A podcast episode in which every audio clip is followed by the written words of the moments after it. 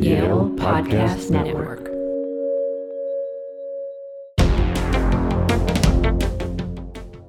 Hello, everybody, and welcome to another episode of Take This Job and Love It, a podcast rooted in demystifying the uh, ins and outs of the job search and all points in between. My name is Brian Furnett. I'm your host, and I serve as the Senior Associate Director in the Office of Career Strategy at Yale University. And I am joined today by my wonderful colleague. I'm Stephanie Waite. I'm with the Common Good and Creative Careers team in the Office of Career Strategy. And we have a couple of guests today. Hi, I'm Estella de Souza, and I'm uh, a six year PhD student at Yale uh, studying dark matter, searching for dark matter. Wonderful. And hi, I'm Catherine Matulis. I'm also a sixth year graduate student at Yale. I'm in the physics department and doing uh, research focused on neuroscience. Excellent. Well, thank you both for being here. We are here talking today about interviewing. We are talking about the ways by which we've uh, had our own personal experiences with interviewing, the ways that we can prepare for interviews, the way that we can try to deconstruct the interview so we don't uh, get too stressed out by the interview, um, and how all that sounds great. And then you walk into the room and there's always a 40% chance it just all falls apart, right? So we're going to try to not have that happen today. We're going to try to find a way to, to just circumvent that whole thing. Um, I want to start with talking about preparation um, because I find that most of my conversations with the students and postdocs that I see, um, they'll often come in under the auspice of, of coming in for a mock interview which is always a good idea. They'll say, "Oh, I'm doing exactly what I'm supposed to be doing. Mm-hmm. I, I'm supposed to go to career services and have a mock interview." And then I they sit in my office. I see it in the in the appointment. It says mock interview, and I ask them, "So we can do that, or we can talk strategy about interviewing. Have you have you devised any strategy about interviewing?" And then they're quickly like, "Oh, I have no strategy at all." and so it's like, "Oh, well, we can talk about that." And I end up spending more time going through the nuances of the process itself we do touch on on questions, and I do think that's still a value. But I think if we haven't thought about the way to construct or deconstruct the interview itself, we open ourselves up to some particularly damning pratfalls, right? So um, the way I often try to fr- to frame it is that you know, Catherine, you and I could sit together for eight hours and I could fire interview questions at you all day. And you walk out of the room eight hours later, exhausted, but also like, wow, I have to be better at this by now because I just did all this work. And then tomorrow you go into the interview, and the first question they ask you is something that we did not t- cover. And depending on your uh, confidence, there's a chance that you just, the whole house of cards crumbles down, right? And the way I frame that to the people I talk to is that because ultimately, if we're just basing it on the questions that we have been posed, we are we can encounter infinite questions. And so being prepared to answer certain questions is somewhat faulty. Mm-hmm. However, you've only lived on the planet for so long. You've lived wonderful experiences, I have no doubt. Those experiences, however, are finite. If you understand how to use finite experiences to discuss infinite questions, then we are okay. But if we're still going in the opposite direction, we open ourselves up to a lot of challenge. So I'm wondering, how did you each, through your own experiences, um, prepare for those interviews? Did you find that um, narrative construction uh, was was particularly helpful, or was it a lot of how to answer question X, or some somewhere in between? Um, well for me, um, so I was interviewing for a lot of kind of technical positions, mm-hmm. so things like data science and software engineering. So a big part of that is the technical interview. Uh, but in terms of the behavioral questions, for those, um, I I mean, there are a lot of those questions that you can find uh, listed places. So I just tried to look up, you know, a lot of those common questions and try to think of some different scenarios that would apply to each one. Mm-hmm. Um, it was kind of tough because I felt like, you know, as a graduate student, it was like all my experiences were coming from, you know, something that happened in lab or mm-hmm. something that happened when I was TAing a class. So um, it did definitely take some work for me to try to come up with, you know, kind of interesting responses that aren't all the same thing. Right. Yeah, that's tough. It's it's it's worth understanding sort of the breadth of your experience to bring in those anecdotes and narratives, right? It's, right. It's tough. It's, it's a tough place to begin.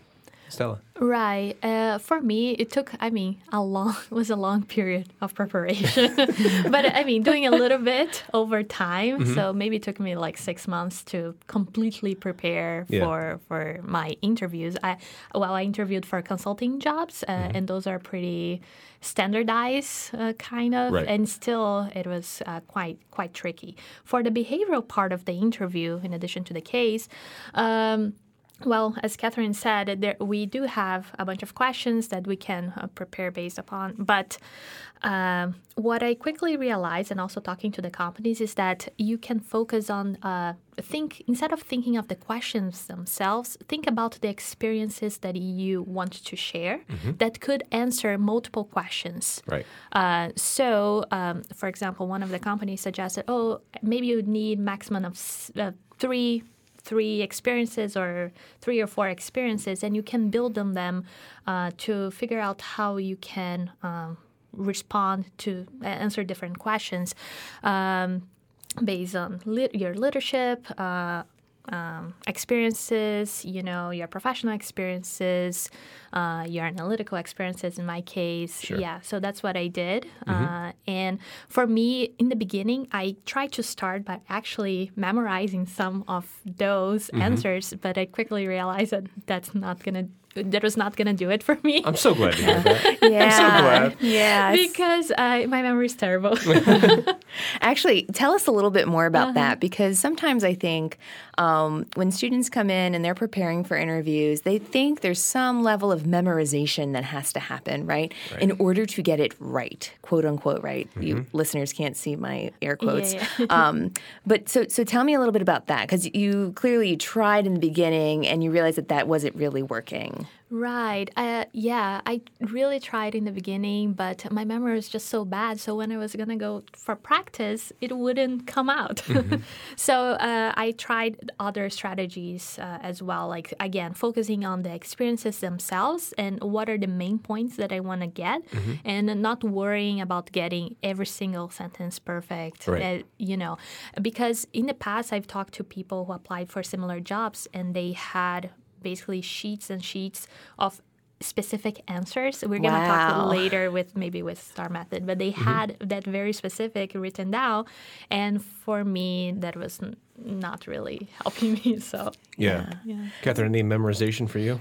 Um, yeah, so I actually had a similar experience where I think I'd heard from like another grad student that, oh, these questions are so standardized, you could just, you know, have all your answers memorized. And I, I also tried to do that and found that did not work. So Yeah. I ended up um, just like getting a list of questions and then for each one put a few bullet points. Um, And that that worked well for me because then I could like just look down and see those points. And even though, you know, my actual answer came out differently every time, I felt like by the end I felt comfortable pointing out, you know, oh yeah, this is a time where like something didn't work out. Here's how we fixed it. Here's how it went better the next time.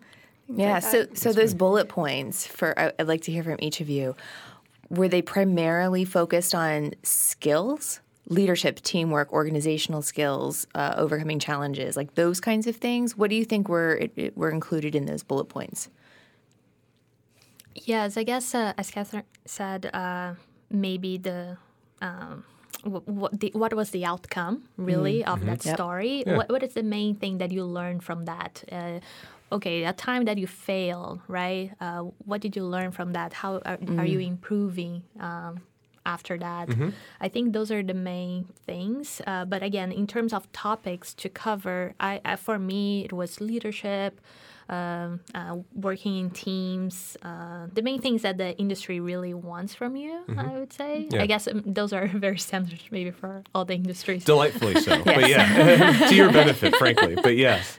But, I, But, I think it's it's you mentioned the words both of you mentioned the word story, and I I think you know at its most base, the root of a successful interview is your capacity as a storyteller, right? Because the situation, everything else about the situation may not scream uh, that kind of luxury or, or, or lax nature of it. It seems very stressful. It can be very uh, kind of cold and, and standardized, as, as has also been said.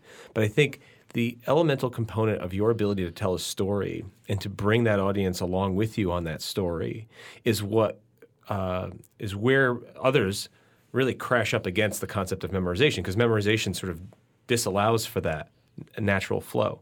And if you think of yourself with with a friend, or if you're at a social event and you're trying to tell a story, and that story meanders on, or takes someone too deep into the weeds that they didn't need to know about, you lose those individuals, right? The circle becomes a little small, and you're like, oh, I got to wrap this up. I think the same concept is elemental to a, an interview in that you're really like, why are you listening to me? Yeah. And you're listening to me. Stella, you mentioned the different skill sets that are being uh, that are on display. If you can tell the story as it pertains to that audience, you will maintain that audience. Um, very famously, I well, famously for the way I tell this story when I meet with people, I had a student that came in for a mock. Uh, this was an undergraduate at the time, and I asked him. I threw just the, the softball at him. I said, "So tell me about yourself." And he took a deep breath. He looked, his head slightly cocked to the left. He was looking sort of like over and above my head. And then he just proceeded to rote memorize, tell me everything about him via what was on the resume for, and I timed it about eight minutes. Oh my gosh. Wow. And this this poor this poor man was just nervous and ill prepared in the context of a mock interview, he was nervous and ill prepared. Mm-hmm. He was sweating by the time he was done telling the story, and I, I asked, I looked at him and I said, "How do how do you feel about that?" And he's like, "I don't think it was good." And I said, "No, I'm not sure it was." And we were like, "Let's talk about that." And his thought was similar that he needs to just give everything he's got in this initial introduction, and not thinking of I've got the rest of the hour for them to pick mm-hmm. apart all of these things and ask Right. follow up and de- delve deeper. I just need to give them everything. And it was like, oh, we want very high level. And um, Right. I mean, the nuance of that question unto itself is a diff- is a conversation all its own. But r- the, watching this person made me so empathetic to how terrifying this can be. But at the root cause of it all is how do we feel about talking about ourselves? How do we feel as being storytellers? Right, right, and I'll, and I'll say that oftentimes when students come in and they'll they'll circle that prompt as the the prompt or the question that they have the most trouble with, because the thing that comes to mind is, ooh, what do you, what do you mean? Tell me about myself. Uh, tell you about myself. Uh, Right. What what do you need to know? My dog's name, like Yeah. how I which neighborhood I grew up in, like real what- philosophical. yeah, and I and I think that can put uh, an individual in that moment of panic. Mm-hmm. And oftentimes when we're talking about how to respond to the "Tell me about yourself" prompt, um, we do have some guidance and support and, and things that um, we encourage um, folks to look into. Um, but at the heart of it is your opportunity at the beginning of an interview to plant the seed for the the most salient points about your experiences up until this point that makes sense for the person who is sitting in front of you or the group of people that are sitting in front of you. So it's you have that opportunity to really set the tone for what that interview looks like and what you're hoping that that individual asks you more questions mm-hmm. about. So there's actually a lot of power in that question and how one responds to it.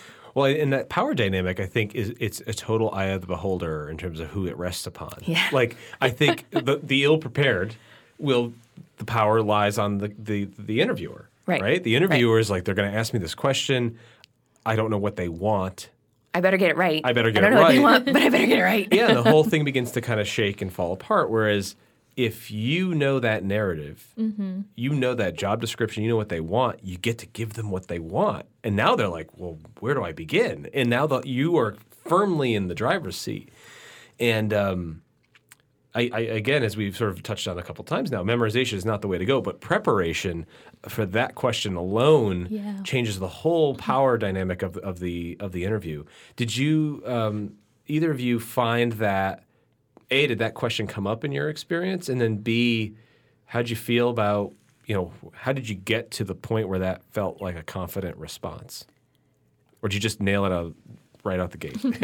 Um, yeah, I mean, I think uh, for me, I I had gone through a few different interviews before. Um, you know, I was very serious about it in, in interviewing for full time positions, and initially, when I first got that question, I definitely had the issue of just you know, being like, they probably want to know like a lot of details, right? And then just, you know, you sort of realize, wait, I feel like it's been a couple minutes and I still only made it through my research. Um, Oh, but yeah. yeah, I, as time went on, I started realizing, you know, like they probably don't know a lot about, you know, the research that I do. And really what I'd like to talk about is the fact that I'm like a, you know, I have a lot of diverse skills and that's like what I want to persuade an employer is good about me. So, uh, just realizing that helped me to restructure it in terms of, you know, I have a few different sections on my resume. So, like research, teaching, and outreach. And those are like my three things. So, just, you know, figuring out how to structure it. So, I touch on each one of those briefly and then, you know, kind of say, and, you know, happy to share more details about, you know,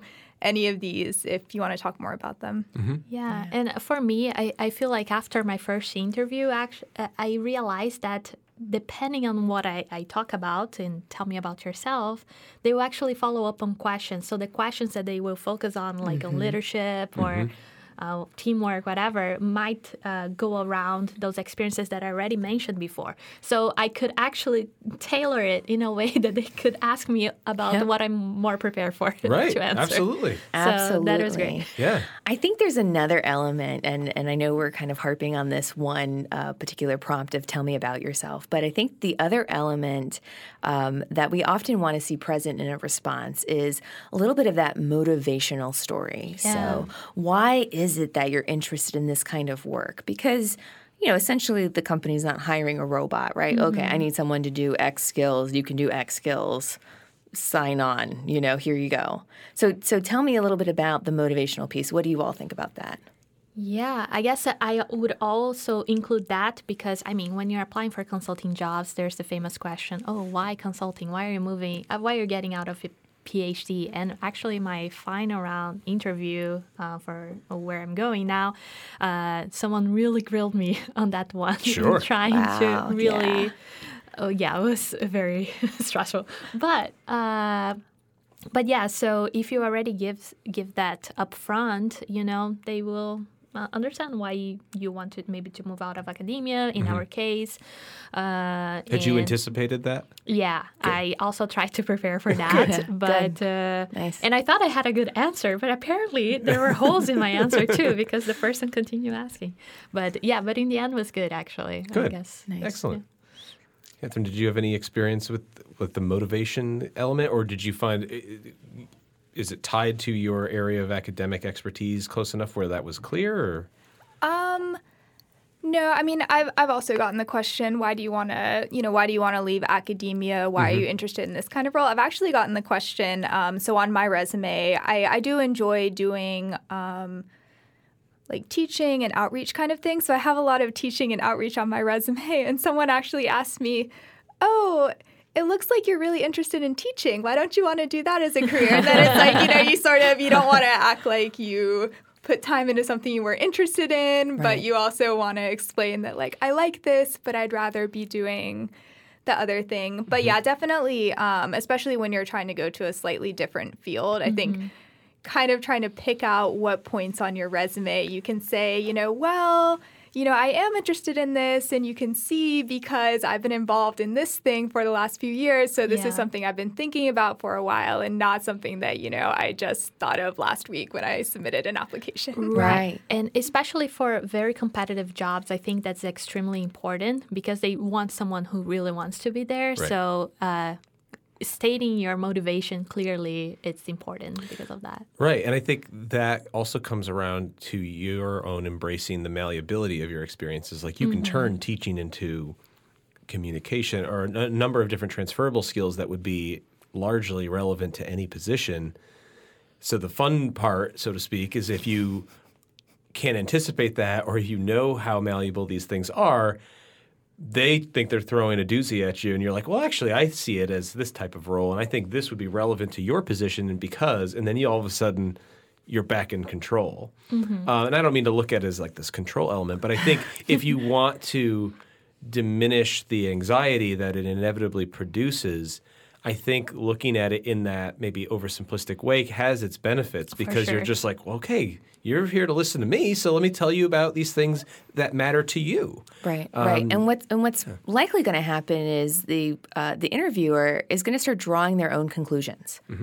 They did this, and then now they're doing that, and then now they're going after this other thing, or perhaps they just saw that we came to campus, and now all of a sudden you just out of the blue or interested in this. So your role as the interviewee is to um, share that story and then share those pivot moments Right. those pivot moments can actually really showcase your ability to make sound, strong decisions as new variables and information are being presented to you. And that the ability to tell the story, the motivational piece, but then also to be able to share those moments in which one has pivoted from one experience to another or one industry to another. And I hear this a lot, especially from undergraduates who feel as though once they've declared a major that's going in a particular path, if they want to choose anything else along the way, or they have perhaps a bad experience in an internship, then they feel as though they're failing if they're choosing something mm-hmm. else. And that that part of reflection and coming to a sense of em- empowerment of choice.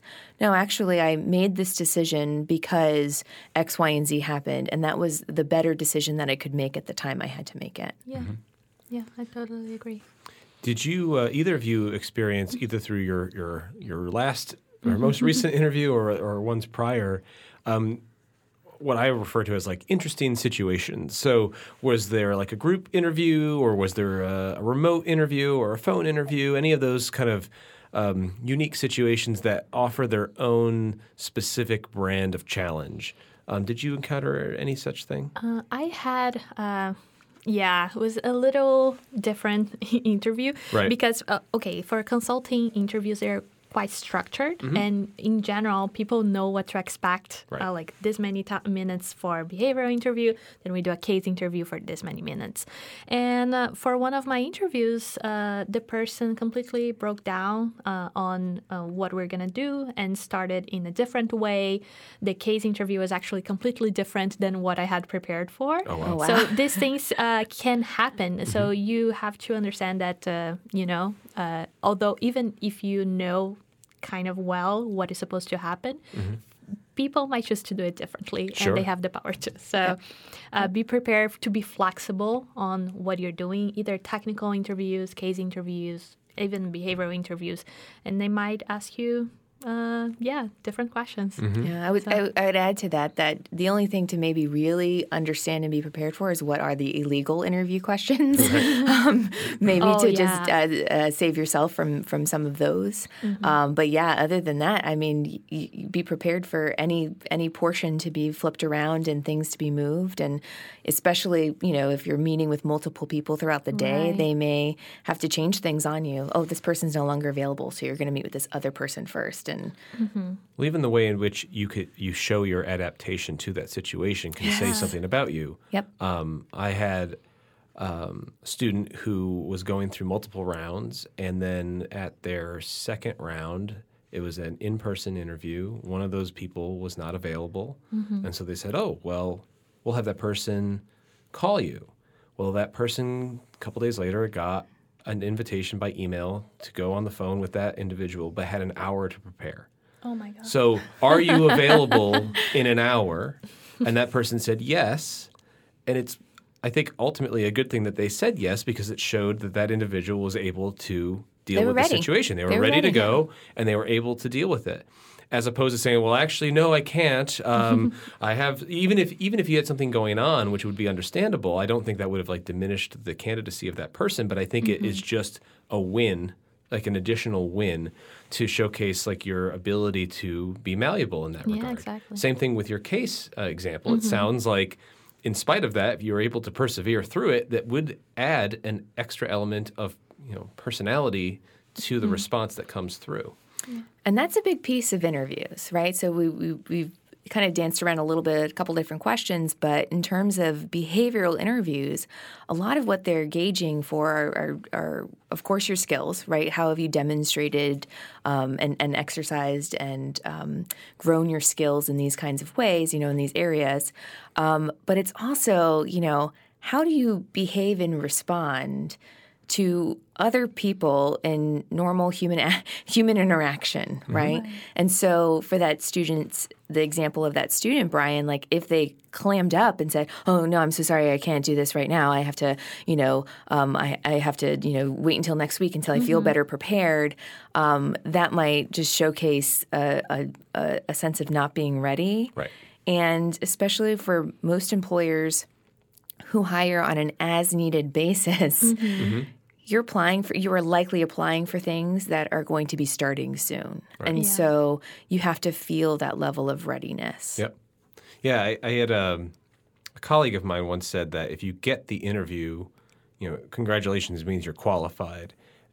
Then everything else is about fit, and that's why you know the, the the term behavioral interview is to determine how you behave in those situations. How do you Right. act in a given situation? Do I want that type of person and their methodology sitting next to me? Exactly. Do I want to rely on those people? And I think that's where um, I think that's very empowering because I feel like most people are relatively by the by the point where they're interviewing for jobs, they are or should be relatively in touch with how they do the things they do, what their mm-hmm. motivations are, what their you know what you get when you when you get a Stella. This is what you're going to get. you're going to get someone that can do ba ba and ba, right? And if you know that about yourself, it gives you again a lot of uh, confidence. It should give you one a lot of confidence as they walk into that room and sit at that at that table. Yeah, and I will add to that that I've heard from interviewers that uh, you can get there and let's say for the technical interview, for the case interview, you know,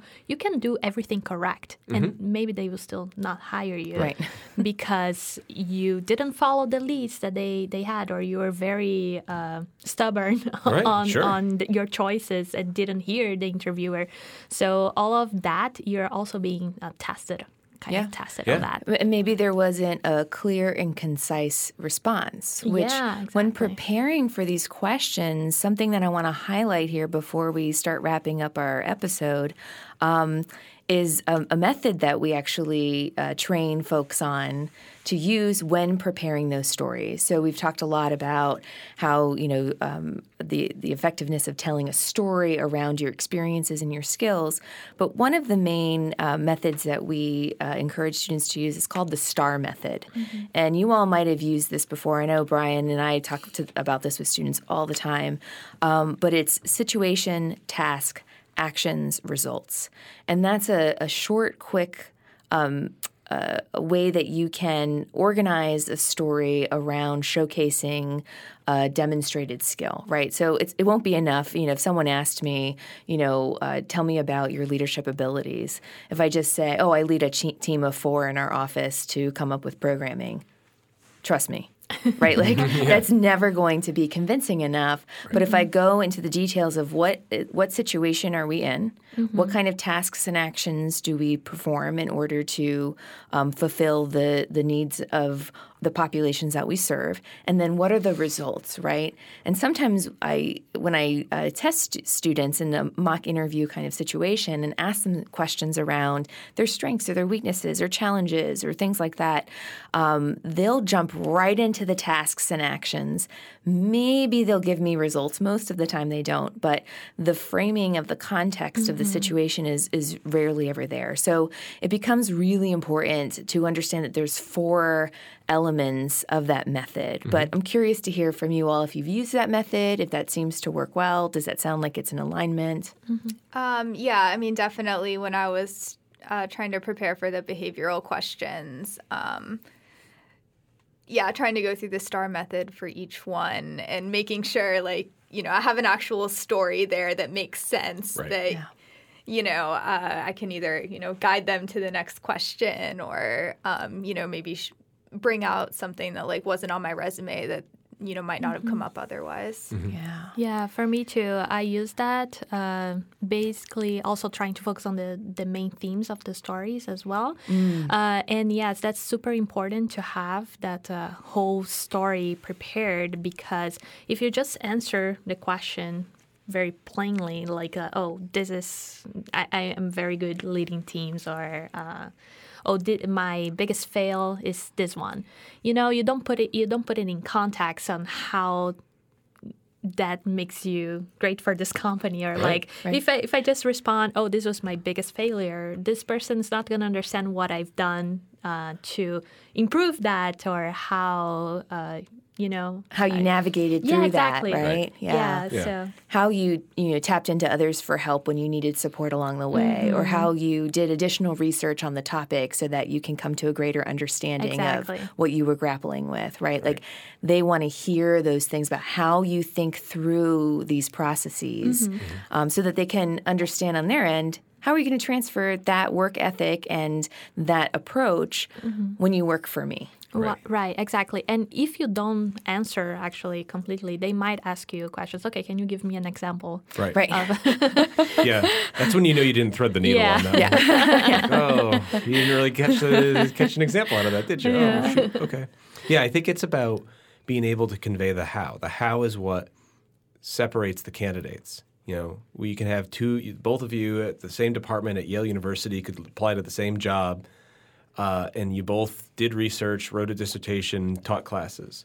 So, on paper, as far as that shallow look at your respective backgrounds goes, you're neck and neck.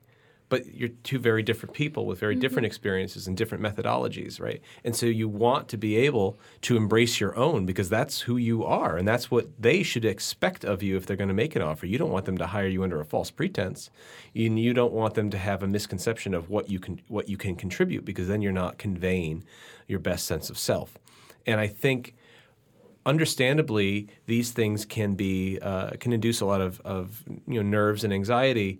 But it's about having the confidence to know what your contributions are and what you um, what skills you leverage best per the situation or how you match the needs of that particular position. And then again, we're delving into the how you go about doing it because that's the fit that they're looking for. I like the way you do the things you do and you're qualified for the job, that's the ultimate um, alignment of how an individual you know receives that offer, and that's what it's all about. So we want to try to be as aware of that as we can, and again to kind of put a bow on on this topic, at least for for this instance, it it, comes back down to the storytelling. So and know thyself know thyself. Yes, that's very important. yes Excellent. yes Well, thank you both for joining us Yeah, today. thank you. Thank you. Good to have you here, and uh, congratulations Oh, thank you very much. on your successful interviewing. gainfully employed yeah, yeah, yeah. Um, so yeah, this has been another episode of Take This Job and Love It. We will be back in two short weeks with another episode. In the meantime, you can review our resources on preparing for your interviews, uh, behavioral, technical, and case by going to ocs.yale.edu. Information there for one and all. Thank you, and we'll see you next time.